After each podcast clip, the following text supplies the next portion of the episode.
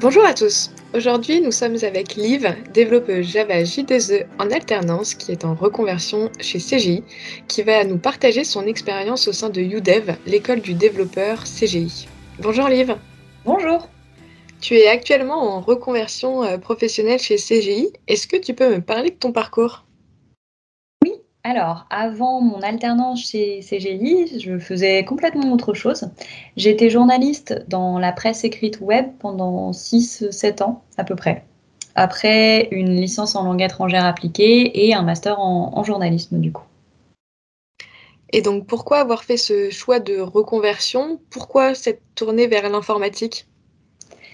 Alors, euh, l'informatique, c'était quelque chose qui me tentait depuis, depuis que j'étais petite, pendant que j'étais adolescente. Mais comme j'avais plutôt des bonnes notes et j'étais plutôt quelqu'un de littéraire, on s'est jamais trop posé la question de m'orienter vers ce genre de cursus.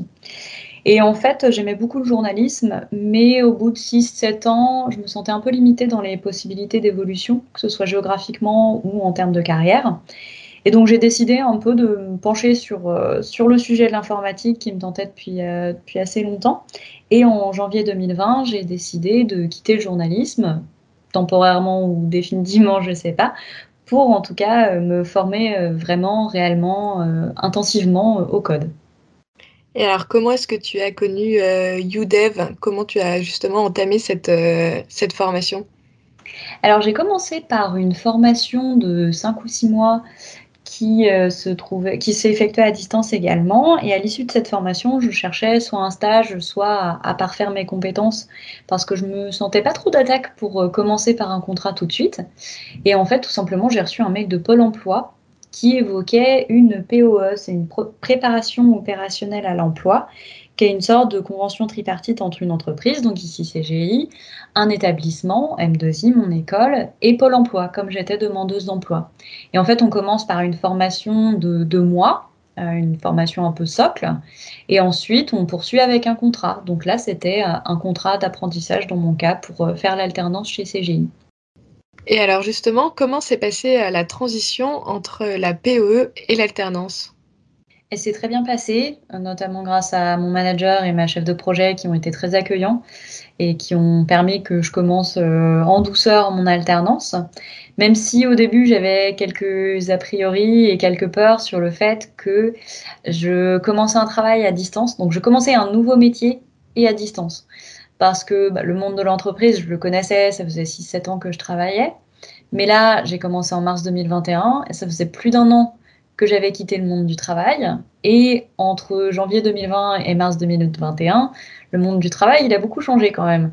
Donc euh, j'avais peur de pas connaître les codes de Zoom, des réunions à distance, euh, comment on fait, tout ce genre de choses en fait.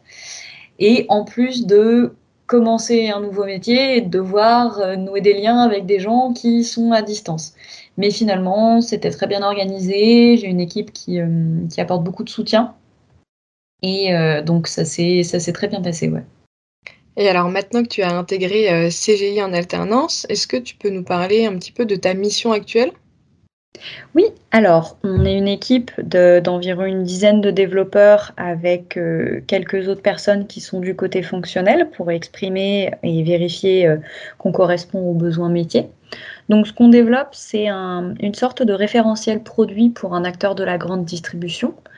Tout ce qui va être euh, la gestion de tous les produits qu'on peut trouver dans un supermarché avec leurs spécificités, leur taille, les liens de la chaîne logistique, plein, plein de conditions euh, et de, de termes métiers que je ne connaissais pas avant.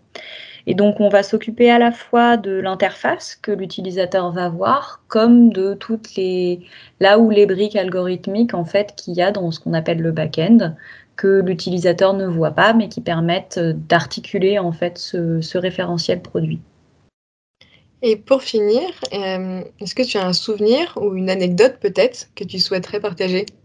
Oui, ce que j'ai beaucoup apprécié, c'est ce que ma chef de projet a mis en place Euh, on le fait un petit peu moins maintenant, mais elle a décidé de mettre en place des after-work, que ce soit le midi, que ce soit le soir, pendant lesquels on fait, euh, on des quiz, des Gartic Phone. Et je trouve que ce sont des temps qui sont très importants parce que ça nous permet d'échanger en tant qu'équipe, mais pas sur des sujets techniques. Et au niveau cohésion de groupe euh, et communication, je trouve que d'une part, ça permet de se détendre, mais c'est aussi très important euh, au niveau du projet. Oui, c'est sûr que c'est toujours bien de garder euh, un côté un peu humain aussi en dehors du projet en tant que tel. Surtout à distance, oui. bah, en tout cas, merci pour le partage de ton expérience, Liv. Merci à toi. Vous avez aimé cet épisode? Rendez-vous sur les plateformes de streaming pour en découvrir davantage. À bientôt